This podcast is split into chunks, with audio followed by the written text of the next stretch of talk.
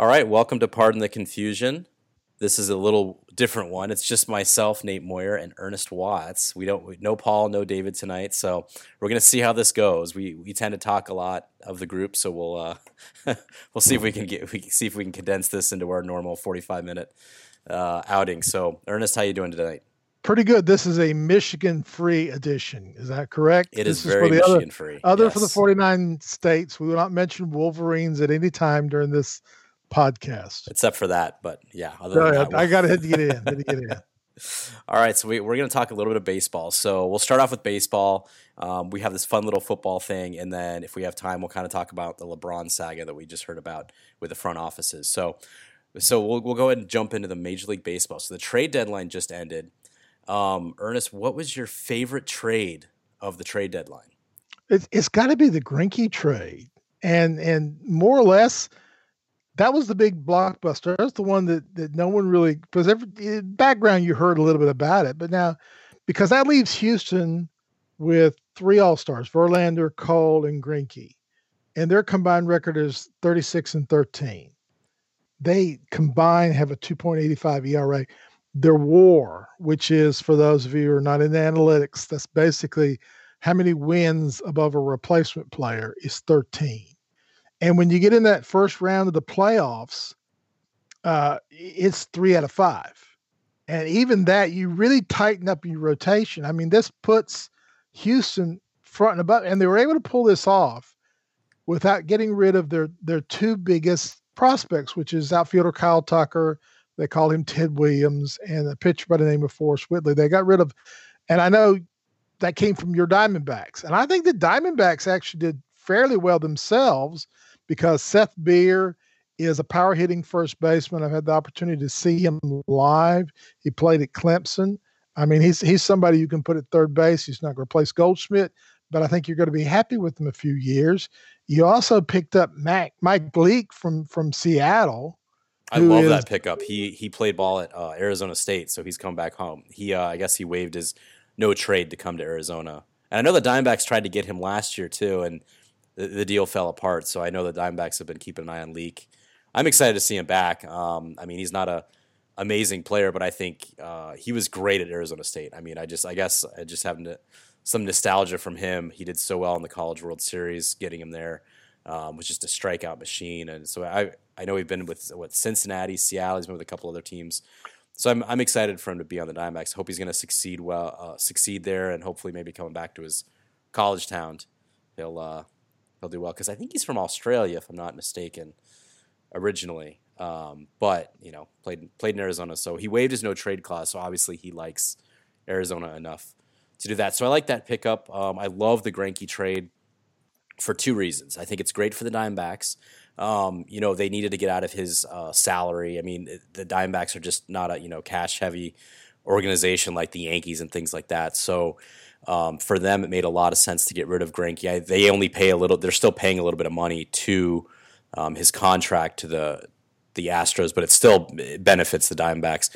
They got some great players, like you mentioned. I like the guy with the last name Beer. I think that's fantastic if he makes it up to the majors. Um, I mean, the, those stadium giveaways are just going to sell themselves if he's if he ends up becoming a good star, uh, good player there, maybe a star. Um, but I, I, the other thing I like about the trade too is if you're a Diamondbacks fan, you're kind of sad to lose, lose Greinke, but now you're talking about he goes to the Astros, and what's probably the one team that could beat the Dodgers in the World Series? Now it's the Astros. So if Greinke goes to the he goes to the Astros and they win, and they can beat the Dodgers in the World Series, the Diamondbacks fans are just going to be that much more excited by this trade. And you don't have that long term money thing because the money they pay out goes towards this year's salary cap. So next year you've got money to play and with some of your young players you've got. And you're right. I mean, this puts the Astros above the Yankees. And to the extent I think it puts them past the Dodgers, Dodgers have fielding difficulties. I mean, they're just a lousy fielding team. And the postseason is so much different than the regular season. In the postseason, you play one run games. I mean, you don't have these blowouts, these softball type scores that we see. And I think the fielding problems are going to cause the Dodgers. I mean, I think the Dodgers are almost getting into like a Buffalo Bills in the mid 80s type of thing. If they make the World Series, it'll be the third time. And the pitching has just never succeeded. We're talking about the Buffalo Bills of the '90s, right? When they made the four straight well, Super it started in the '80s, the late '80s and the '90s. Yeah, but yeah, but four Super Bowls. I mean, it's it's something. There are other teams that I thought also did really good things. You know, I got to throw a little shade to my Braves. They picked up uh, Shane Greene from the Tigers, who was an There's another Michigan. See, we did talk about Michigan. Yeah, I did do that. And Mark Melancon, they got him from the Giants. So the the bullpen has been a problem. The Braves have the most wins after the seventh inning, but the bullpen has just been fell apart. The, the starting, they don't have a, a pitching rotation like the Dodgers have, or like for that matter the Astros. They're kind of like the situation like the Yankees. They try to out hit things, out hit teams. I also like what the Indians did because they picked up some good power in there. They got Puig, which he's good for about a year or so. If he's And motivated, if he's motivated, yeah. well, I think he's motivated because he takes everything as a slight. And they also picked up the kid from uh, San Diego. They their well, outfield had only 42 home runs for the season, and that's doubled with Puig and picking up the the kid from San Diego. So I like because the Indians were like 10 games out before the start of June. Now they're only four games out of first place, and they've got a wild card slot. And I think that's what messed up a lot of these trades is a lot of teams were really felt like they were still in the playoffs. I mean, the Mets didn't want to get rid of Syndergaard because they're four games out. Uh, the Giants didn't want to get a Bumgarner because they're only four games out of. There's so many teams that are within four or five games of the wild card. You didn't see those big names move. I mean, Arizona knew they were out. They're too far out to get in the playoffs. I mean, They they were they were right move. there with with a wild card. Like they could they it was in their grasp. They had a good run that would that could they could get that wild card. But I think they needed to be realistic, and I think they were about well, if we get into the wild card and realistically we have Greinke, so we can win that tiebreaker game.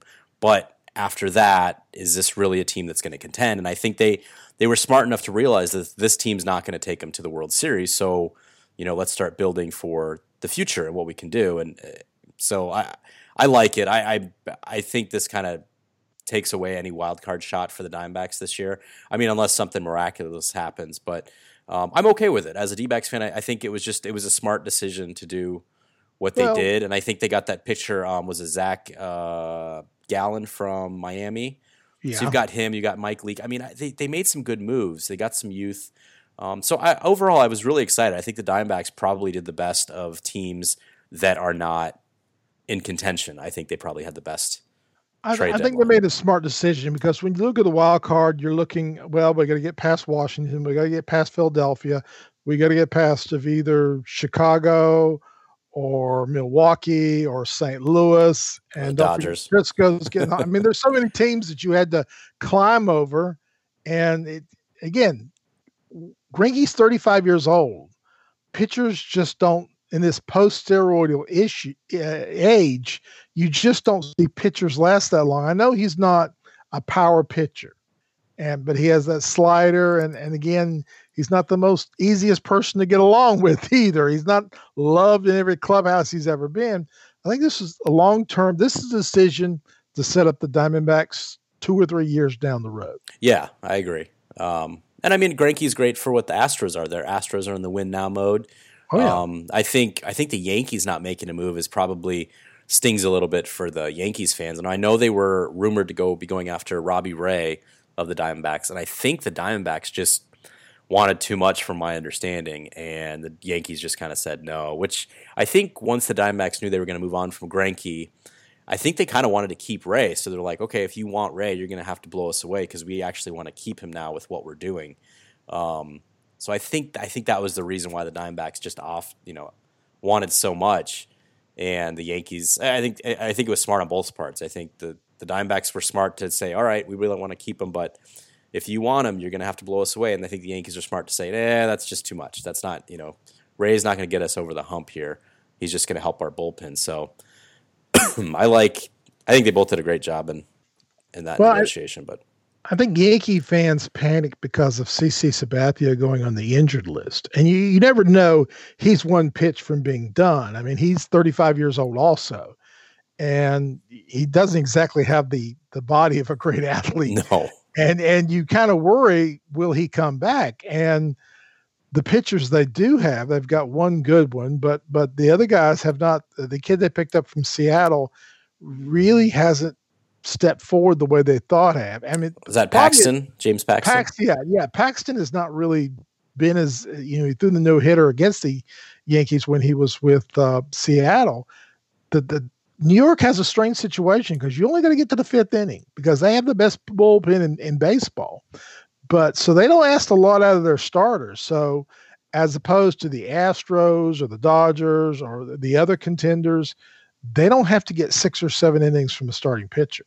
It's it's fascinating because I would think the Yankees would do well to mimic what Tampa Bay does. You know, Tampa Bay starts what they call an opener which is a relief pitcher who comes in and pitches two or three innings, and then they just do the whole ro- bullpen uh, for the next night. And then they've got Morton or Snell to come in who'll pitch good eight innings the next day. So they kind of concentrate the bullpen on one start. And, and the Yankees are so deep.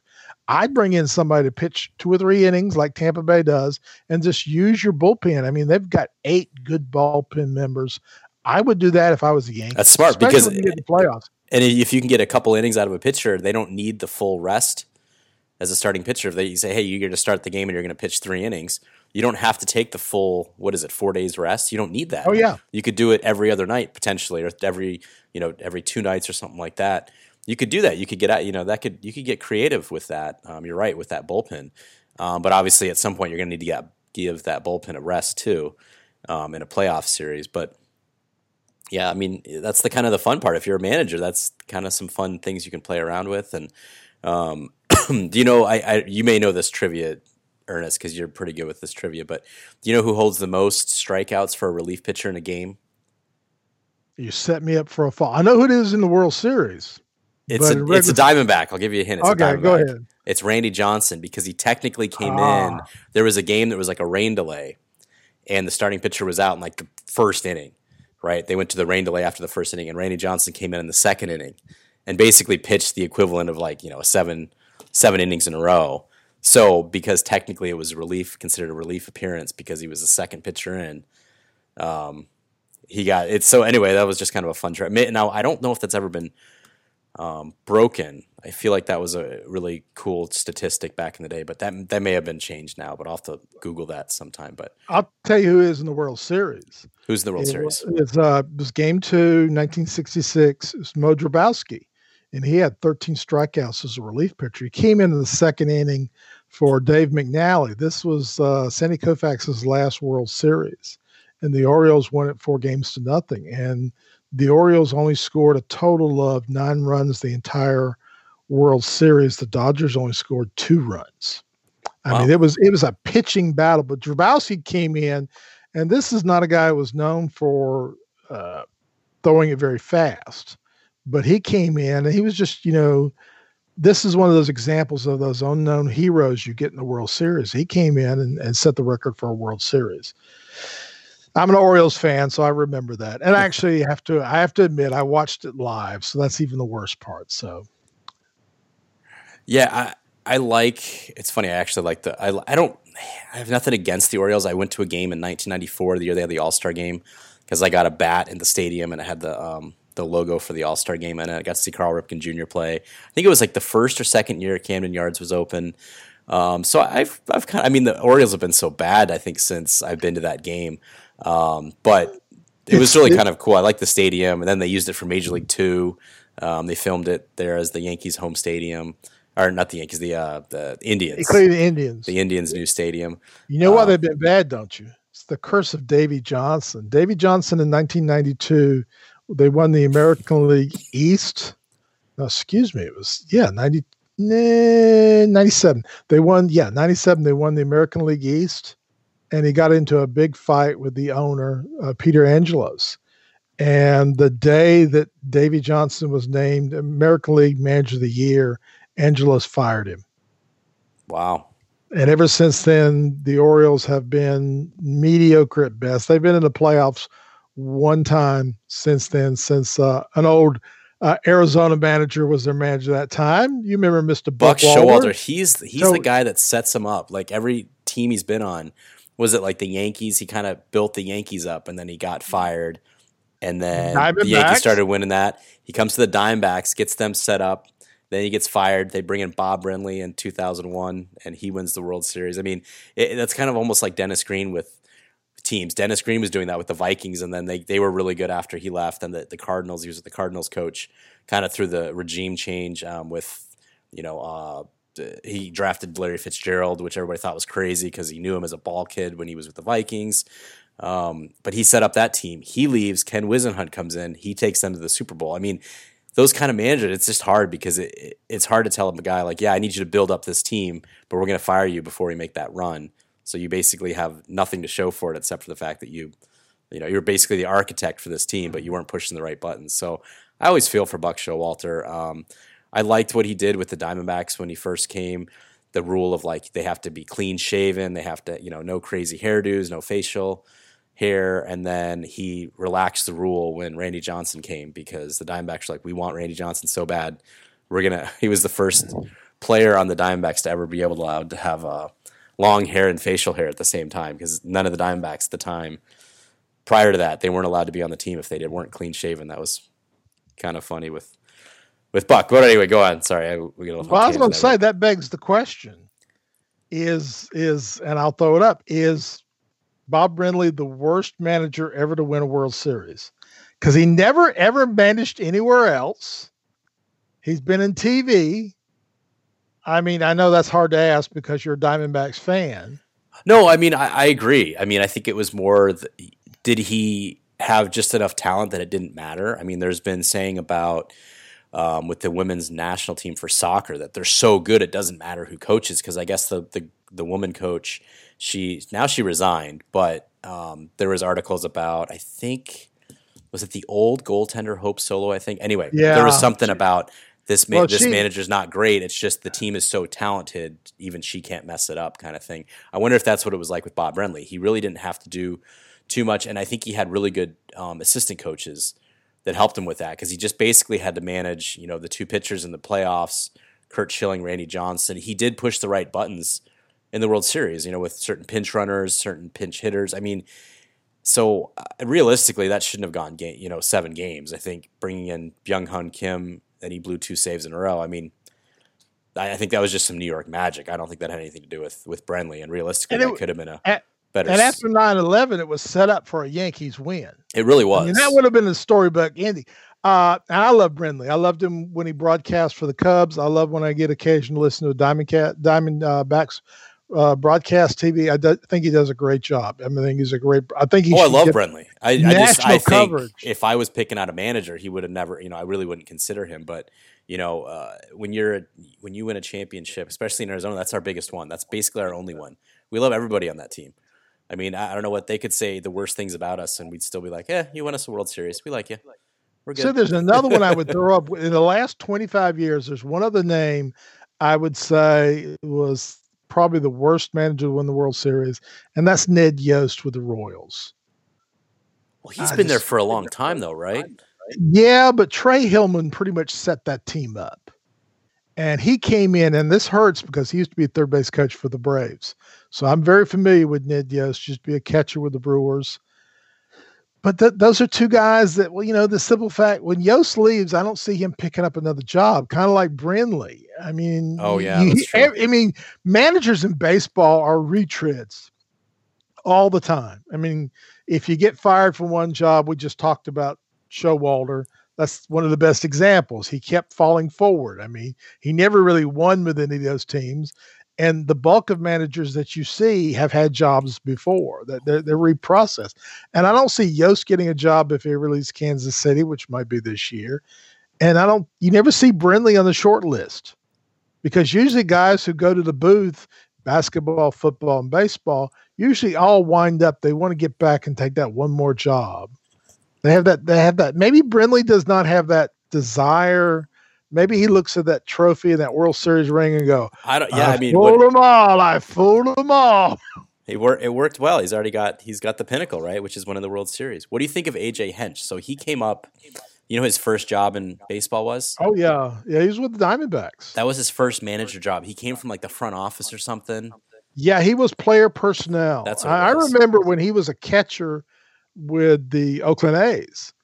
And uh, when he got the job, I forget who your GM was at that time, but I think he was an ex agent. I think he was your GM that time. It was his first job he ever had.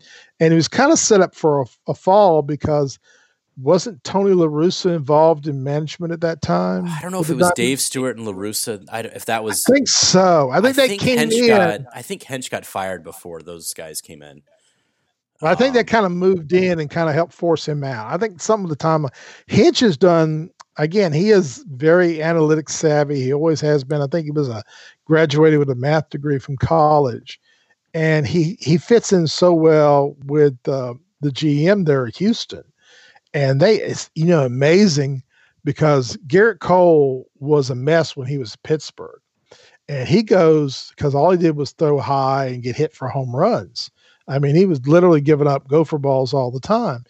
Kind of like Verlander. Everybody thought he was spent when Detroit traded him. Eh, guys, pitchers go to Houston, and I don't know if it's something in the water.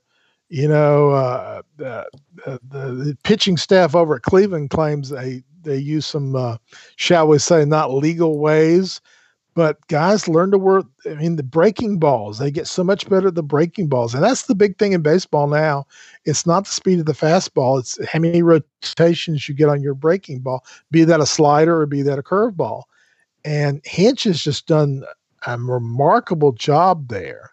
He has. Because, it's, it's kind of hard because it's a little bittersweet because you're like, well, you got him his first job, and I mean, with the Diamondbacks, but I think he got the experience. He didn't really do that great, but he showed that he could be a good manager. It just didn't really produce the wins and losses um, for the Diamondbacks, but it was a stepping stone. So um, that was kind of tough. I think the manager you're thinking of was Kevin Towers. Was oh, the manager? Yeah, yeah. Towers he, was. Uh, oh, yeah, he, he was. was a, was a, he wasn't a player agent before that. I mean, he came from. He wasn't traditional baseball guy. But he just he depleted San Diego everybody in Arizona really didn't like him because he just depleted our farm team, our farm system. He traded away so many prospects uh, that really set us back as far as um, the farm system. So it's really good now. D have one of the best farm systems now, but it took a while.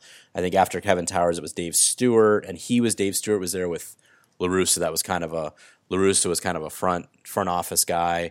Funny, I actually have a bobblehead of the Diamondbacks bobblehead, and it's with LaRussa, and he's got his black lab next to him on the bobblehead. So it's kind of a it was a really cool um, bobblehead to get because it was Larusa and he's standing there and we have a black lab, so that kind of made it kind of cool. Uh, but it was just funny, like how many times is there a front office guy that gets a bobblehead? But Larusa was such a big name, and I think at the time the Diamondbacks really didn't have any good players on their team, so that was easy to make that a, a bobblehead. Push, push a guy in personnel control. Well, that's right, Towers. I have to thank you because he gave us the Braves our shortstop. Uh, Swanson. Swanson. Yeah, I mean, the number one pick, and they traded him the next year.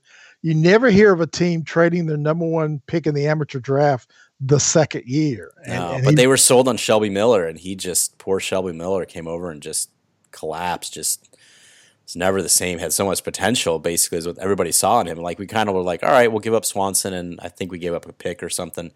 Um, but Miller just never panned out, and that was such a disappointment. I think everybody in Arizona, when he finally got cut, we're like, "Yeah, we're done with it. We're done with him." Like we really he, we were rooting for him, but just yeah, he's that twenty percent that did not recover from Tommy John surgery. Yeah, it was just a bummer. Like he, he'd have one good inning, and you're like, okay, maybe he's back, and then he would you know implode, and you know, the D backs fans, we really want, we were really hoping for him. You know, we felt bad for him, but just. But you look at his motion; he threw across his body as a left-hander, and you just knew like he's just going to break down. I mean, there's just it, so much of the force of the throw was on the arm. I remember when he was with the Braves, and he did spot duty pretty well. I mean, we got suckered with that trade with the Cardinals when we picked him up, and you just looked at his motion. You thought, you know, I'm sitting here miles away, and I can see this guy needs changes motion and it just yeah i do feel bad for the guy because he tried he he didn't take his money and run which a lot of guys do in that situation miller actually tried independent ball and has not been successful there so, really is that where he's at right now trying yeah, yeah trying he's independent ball wow that's a bummer Well, hopefully, he got enough money from Major League Baseball that he's kind of set for life. But I don't know. I don't remember how much he actually made. Um, but yeah, that was kind of over that. It's kind of a disappointment. But yeah, I was just never a big fan of Towers. We were just uh, a buddy of mine, um, season ticket holder. We talked about it so much, like, oh, he's just killing our farm. He traded away so many prospects, and you know, just depleted it. Get in that win now mode. Let's trade all the, you know, trade the farm to get some of these players that are, you know, ready now, and just just didn't pan out. But we just looked at the end of it and said, our farm team is so bad right now. Like we don't have anybody. Like we're just we're set back for a few years. And I think that you know the Diamondbacks obviously not playing as well have re gotten some good draft picks, made some good trades, and gotten um, some better farm farm players. So we're in, we're in a better position now um, to bring up some guys now that you, make a difference. Now you got to do is put that pathway between the the mound and the battery right there. You know, little the you put the grass there, you replaced it. That little dirt I'm so trail. bummed. Yeah, I love that dirt trail, but they went to turf instead of grass. You can so still cut it out. They can still put the dirt I t- there. yeah, I agree. I, I was I was so disappointed that they went to turf. A Um, little landing strip there wouldn't hurt. Put a I liked it. The only one that had the only ballpark that has it now is what Detroit. There you go. Yeah, another yeah. another mention of Michigan. Um, we did it. We can't help ourselves. we're What trying not to do that, but you know, Paul and David are making an appearance without making an appearance.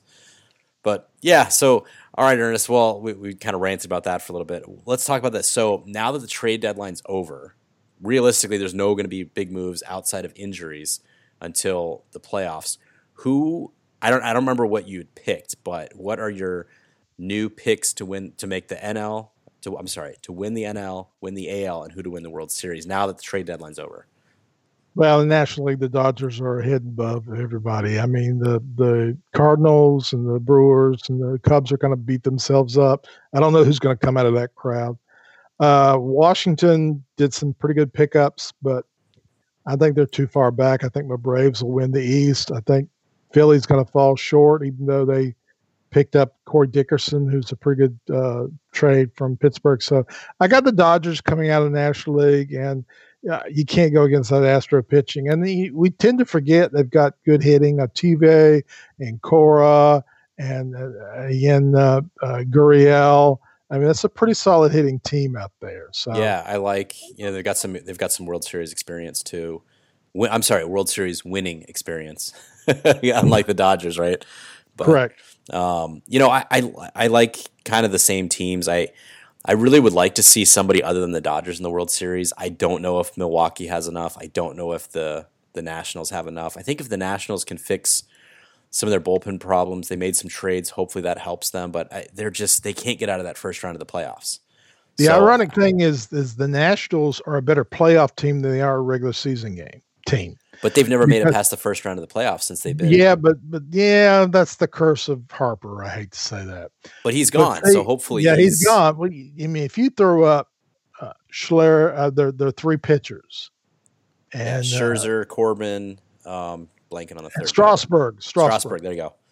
I mean, that's that's those three are just below the three that the Astros have. You get in the short series that first, and you know, you got to win the wild card most likely, but you can put any of those three up there, and then you rotate the other three, and there's enough time off between the playoffs that, again, they're a team that is, even though they've never gotten past the first round, I think it's the curse of Travis Harper.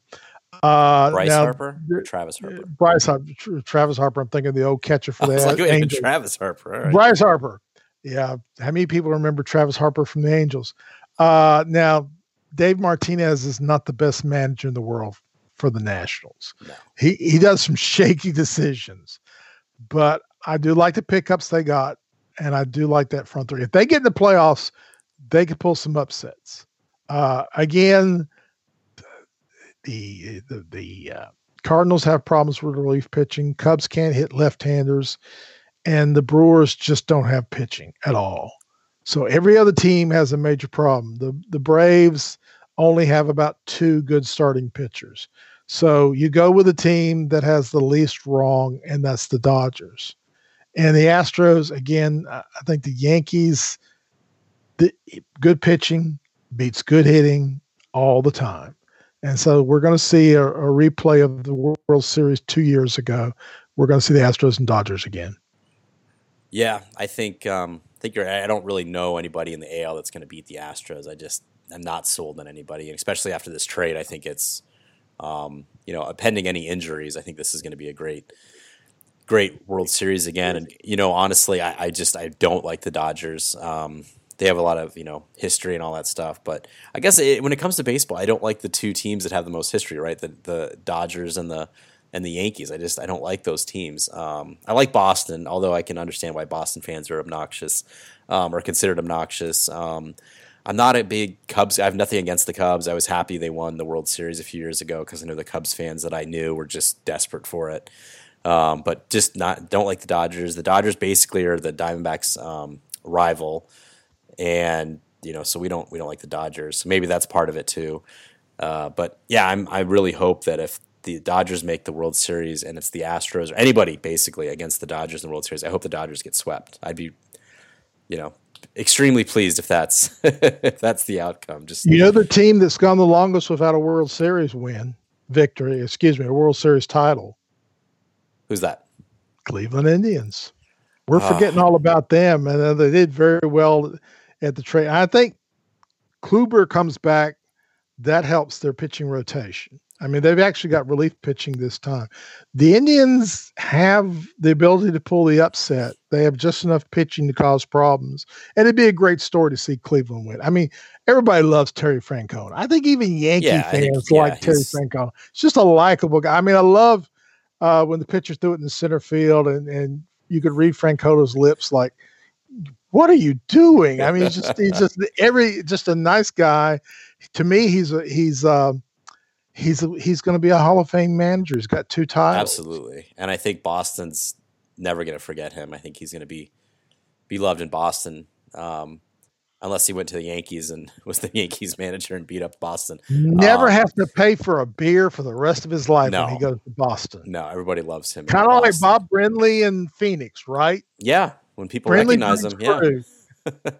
Pick up his tab all the time. If I saw Brenly, oh. I'd go shake his hand and say thank you. I mean, uh, you know, I'd shake his hand for 2000, the 2001 World Series. Not After that, is, eh, oh, I love Gonzo. I've yet to Gonzo, meet him though. Gotta, I was going to say that's who you shake the hands of is Gonzalez. Well, I you know every pretty much everybody in my family has met Gonzalez, and I have autographs from him from family members that have gotten them for him, including my wife, who met him at a work function. I guess he showed up because Henkel does something with the Dimebacks. Um, so I have all these autographs from him. I've never met him, and then we were in San Diego and at this little kind of hole in the wall breakfast diner um, he was the table next to us. And I looked over at him like, and he could kind of tell I recognized who he was. Um, I kind of gave him a nod, but he was with his kids. So I'm like, I'm not going to go introduce myself or shake his hand. He's with his kids. I'm not going to bother him, right? So I'm like, all right, well, I've kind of seen him in person and I've got all these autographs. That, that'll work. But yeah, Gonzo's, uh, Gonzo's a favorite. And if there's any parents out there that have kids, they did a, a Blippi episode. Blippi's this YouTube sensation that kids love. And he did a thing where Blippi walks around a ballpark and they did it at the Arizona Diamondbacks ballpark, and Gonzo was doing the tour for him and showing him like, "Hey, Blippi, you got to do this. Blippi, you got to do this." So um, yeah, I mean, if you didn't love Gonzo already, I'm still like, "Hey, wait a minute, that's Gonzo." So yeah, Gonzo's Gonzo absolutely is the guy that everybody in Arizona loves because he hit the game-winning hit. That was like his career year. He won, I think, the home run derby that year too. Um, basically, he just he had his best year the year they won the World Series. And then he went, I think a year or two later, he left to go, I think he played for the Marlins because the D backs were like, well, we're kind of going a different direction. And the, and the fans were not happy about that. They're like, you know, we don't care if he's, you know, playing on one leg. We, we want Gonzo on our team. And so the Diamondbacks ended up making a mistake based on that, which was Eric Byrnes came in the next year. He was a huge fan favorite, just hustled, played really hard. And so the Diamondbacks gave him a huge contract. And he never because they knew the fans loved this guy. And like we can't do this. We can't cut another fan favorite. So they gave him this big extension and he never panned out. But we love Byrnes. but I think it was based on Gonzo not getting signed. The Dimebacks overcommitted the next year to a, a fan favorite to kind of appease the fans. And it didn't work out so now Gonzo works in the front office for the D-backs he came back after he retired so I think you know there's no ill will on either side and Byrnes does the Fox broadcast. He's uh, eleven o'clock every night. Yeah, he, there was roundup. A, there was a funny thing about that. Like a couple years after that big contract, he's playing slow pitch softball in California, still collecting a paycheck from the Diamondbacks. It was kind of funny thing. He had this Eric Byrnes show in Arizona um, on the Fox Sports channel, and he had this little van, and he would go places and film, and it's pretty funny. I mean, he was he loved you know the fans loved him. They really did. It just you know the the talent just fell off, um, but he was still loved in Arizona. But I think a lot of people have forgotten about him now. But um, I liked it. I think I have. I still have a couple of his bobbleheads. I loved. I loved watching him. He just he hustled every time. So you give me an athlete that's going to hustle and has a ton of heart. That's you know, that's going to be one of my favorites. So anyway, all right. So we both have Dodgers, both have Astros. Um, we're to switch gears a little bit. So I found out today that Patrick Mahomes, the Kansas City quarterback that everybody loves, sounds like Kermit the Frog. Um, just uber talented right now. Won the NFL MVPs on the cover of Madden this year. So he's got his own cereal box. Just came out. Um, he hasn't tried it yet. They interviewed him about it. He has not tried it yet, but apparently it's like a frosted flakes with just a little bit less sugar. Um, so that kind of brings up this, Ernest. What's your favorite like sports product that's that's a guy, you know, the sports sports guy? I was just wondering, does the cereal give you a run pass option? Is RPOs in there? They should have called that. They should have like made little circles and called it X's and O's. RPOs, RPOs, RPOs. I got two. Okay. And uh, I hate to do this. Uh, one is still successful almost 20 years after this athlete. But how many Air Jordans are up and down the street? That's true. I mean, That's Michael true. Jordan just cornered the market with a shoe that, uh, again, he didn't even wear Nikes. He wore Converses when he played at Carolina and there was a big fight. And he was the first athlete to sign a shoe contract. And it's rare that a product continues to sell itself. And again, not only is the shoes, it's it's there's a whole division of Nike because uh, uh, Zion signed with the Jordan brand for his shoe contract, and it's it's fascinating that. And I got another one that I'll throw in only because today is a holiday. Do you know what today is? Today is somebody mentioned it, but go ahead, Ernest. I can't think it, of it. But. It's Madden Day. I didn't know that. I think I was the thinking of something 30th else, but... edition of Madden. There are kids that are playing Madden right now who A don't remember when he was coaching, B don't even remember when he was on Monday Night Football, and so, they don't know who John Madden is, but they get the Madden. And you know, the Madden, there there are two things I want to bring up. First of all, who was the worst football player ever to be on the cover of the Madden game? I don't know who who was it. Peyton Hillis. Do you remember Peyton from Hillis? the Browns? Yes. Yes, he was like a fullback, right? Yeah, yeah. That year they let it was on first time they ever did an online vote for whoever was going to be on the cover, and obviously there were a lot of Browns fans everywhere, and I think it was more of a joke than anything else and I think he only gained like 300 yards the next year and got cut. Yeah, I, he didn't pan out. I think he must have had a good end of season or something, and everybody picked him. That I, well, let's face it, or good marketing. They had a good. Uh, Cleveland Browns had a good marketing. I mean, he, he was a unicorn. I mean, he, you know that particularly he was a unicorn from LSU, and I think people kind of claimed to him to search. Hey, you've had a Cardinal on the front cover. Well, half the cover, Madden. You remember that, don't you? the well, he was no, no, no. I'm thinking NCAA football had. Um, oh, Fitzgerald, Fitzgerald, was on Madden 10 with Palo, Polamalu. Remember that? The only time they went a split cover was Madden 10. Yeah, because couldn't you? You could. Well, in Arizona, I think it was just. Um, it was just Fitzgerald, and then right. other states you could get other ones. You could you could either pick from ones, but in Arizona it was all Everywhere else, it was, it was, yeah, two of them. It was both of them. But you know, the Madden curse was always about whoever and who's on Madden this year. It's Mahomes. Yes, yes. Well, Brady and was on it last year, and he did he did fine. He won a Super Yeah, well, I, I, think the it's like the I don't know if you're old enough to remember. There used to be a Sports Illustrated curse, and I think more of it's an issue that when you go up, you have nowhere else but to go down. And and athletes' careers are so short, you're naturally going to have an injury or there's going to be some regression in your performance. And I think that's more than anything else. I what mean, that's like, always What about the Tiger Woods curse? Tiger oh Woods Oh yeah, everyone. now I think it's called PGA Tour, right? I think it's called. Yes, yes, that's of... actually is him making the cut. But you know, he used to talk about well, uh, let me see, Chad Johnson, and he was on it, and he got cut by Buffalo.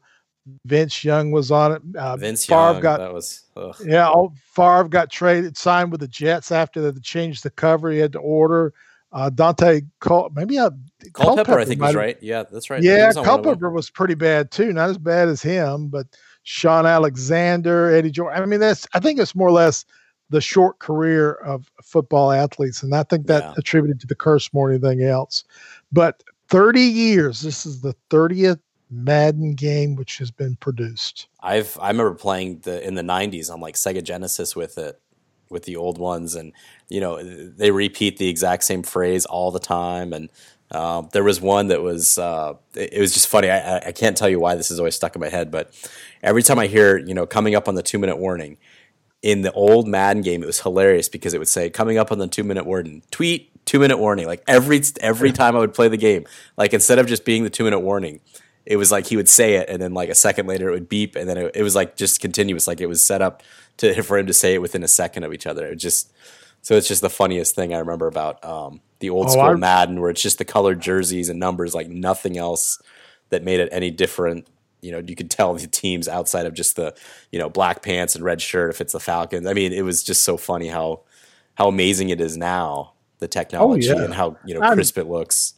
There used to be those those hidden plays. Like I remember in the '90s, and I was playing my oldest son Jordan and I had the 49ers and I was just those slants to Rice and he would go 80 yards every time. Oh, I yeah. like that was the, 60 that was to nothing. That was it. I mean, you just had those those plays you knew that could not be defended and he knew it was coming all the time. And it's just eh, again, it's the highest selling game uh, in, in video games of all time. It's fascinating. I was watching the Hall of Fame game because I'm a degenerate last night and Al Michaels was talking about Madden could have gone into the NFL Hall of Fame in three categories as a coach, as a broadcaster, and as a video game. Because just think how many kids got interested in NFL football from playing Madden. And it's not as big a thing as it used to be because, again, we're more diversified as a society and a culture, and kids have more things to, to interest themselves with. But it's, it's again, it's, it's, it's been an icon in video games. Even to this day, still it's it's a big thing. It's still the biggest selling video game every year, which is amazing.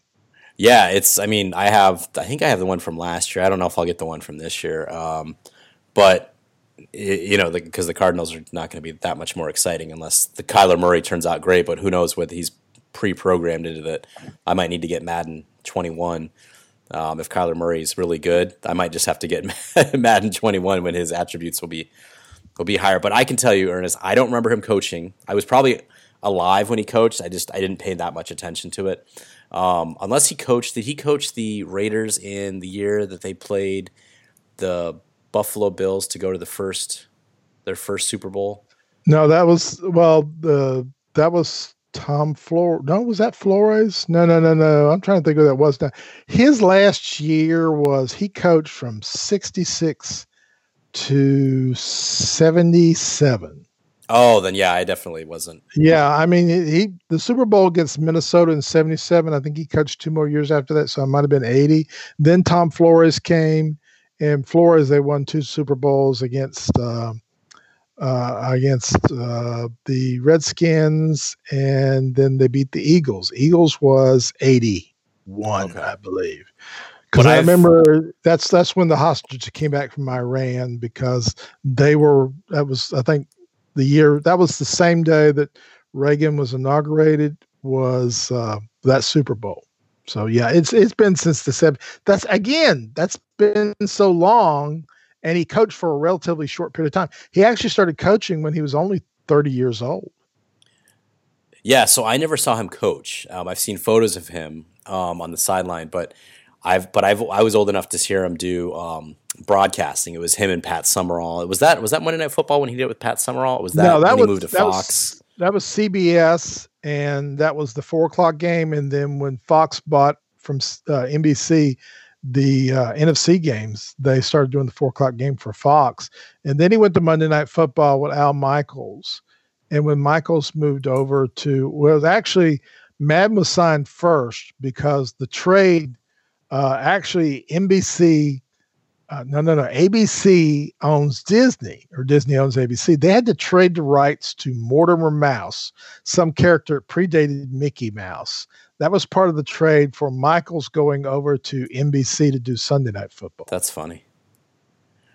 That's pretty funny. I love Al Michaels. Um, I mean, obviously, I liked him with football, and then I, you know, the Miracle on Ice. Every time I hear that, it's cool knowing he he was there too. So I like there's there's certain guys. Keith Jackson when he did oh, yeah. the Rose Bowl, but I mean anything when he it's this, the Whoa Nelly, things like that. I mean, there's certain broadcasting, and there's probably some in college football now that I can't tell you their name, but I, if I heard their voice, be like, oh yeah, I hear that guy all the time. There's a guy on Fox Sports that always gets really excited.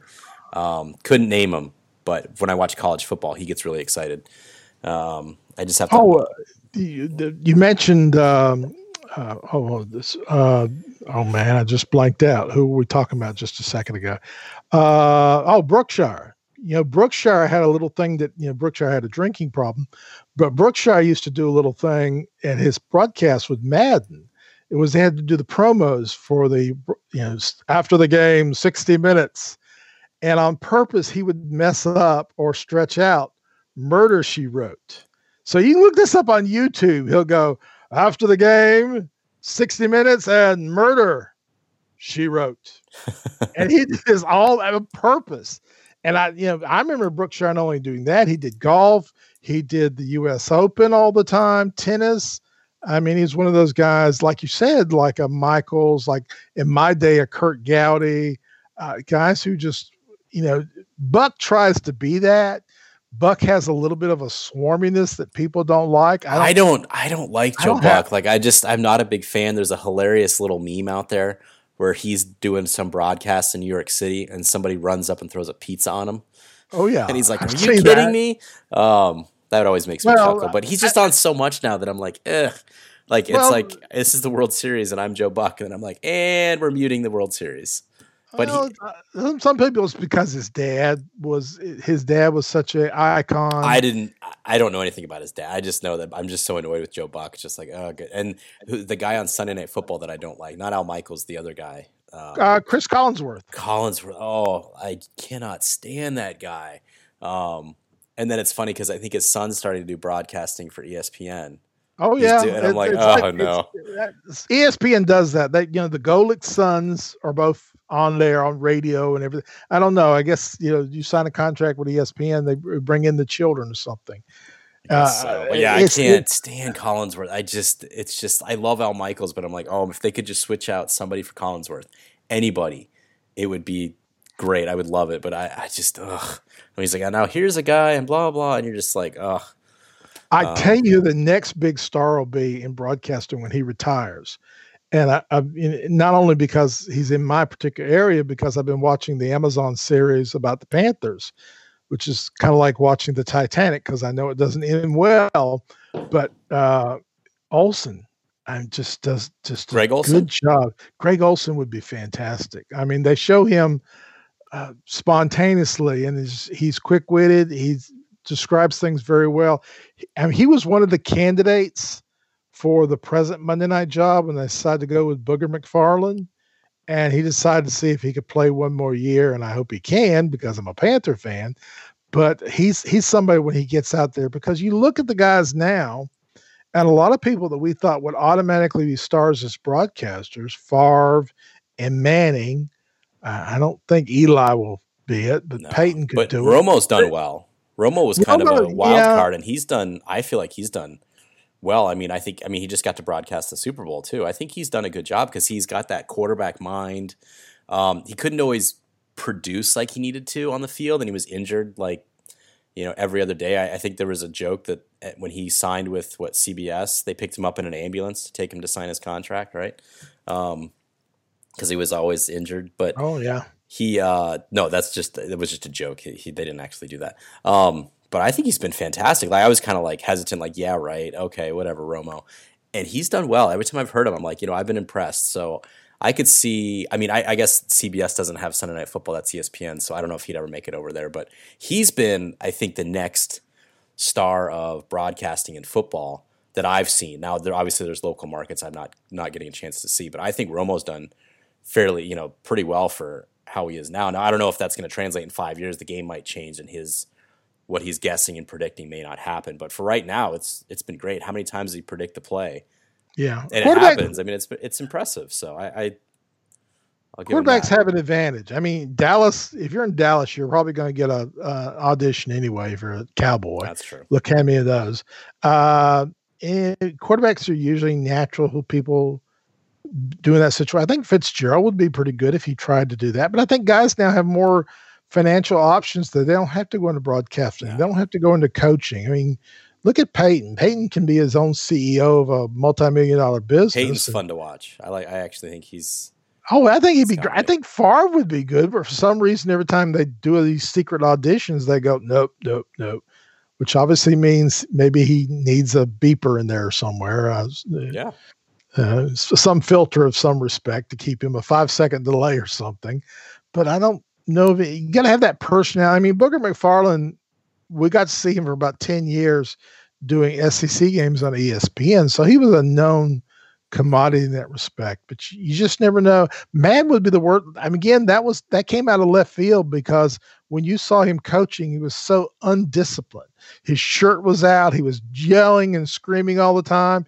And the fact people knew he didn't like to fly on a plane, you thought this guy is going to be the the the, color guy. That, again, it came out of left field. You never see it. Yeah. All right, Ernest. Well, we of course went over. We weren't sure if we'd make this a shorter version or not, and actually we're going long. So, uh, Ernest, what's your last word? We'll we'll jump on one of these other subjects in our next podcast. Uh, I was my grandsons Mason and Logan wanted to mention them, and I told them again I can't do this on the podcast. So sorry, guys, Mason and Logan Watts, I can't mention you. Uh, shout out, we didn't hear any Michigan or Wolverines. Wasn't that nice, folks? We did have a couple Michigan things, but yeah, not, we not Michigan. Few in there, college. we slipped a few.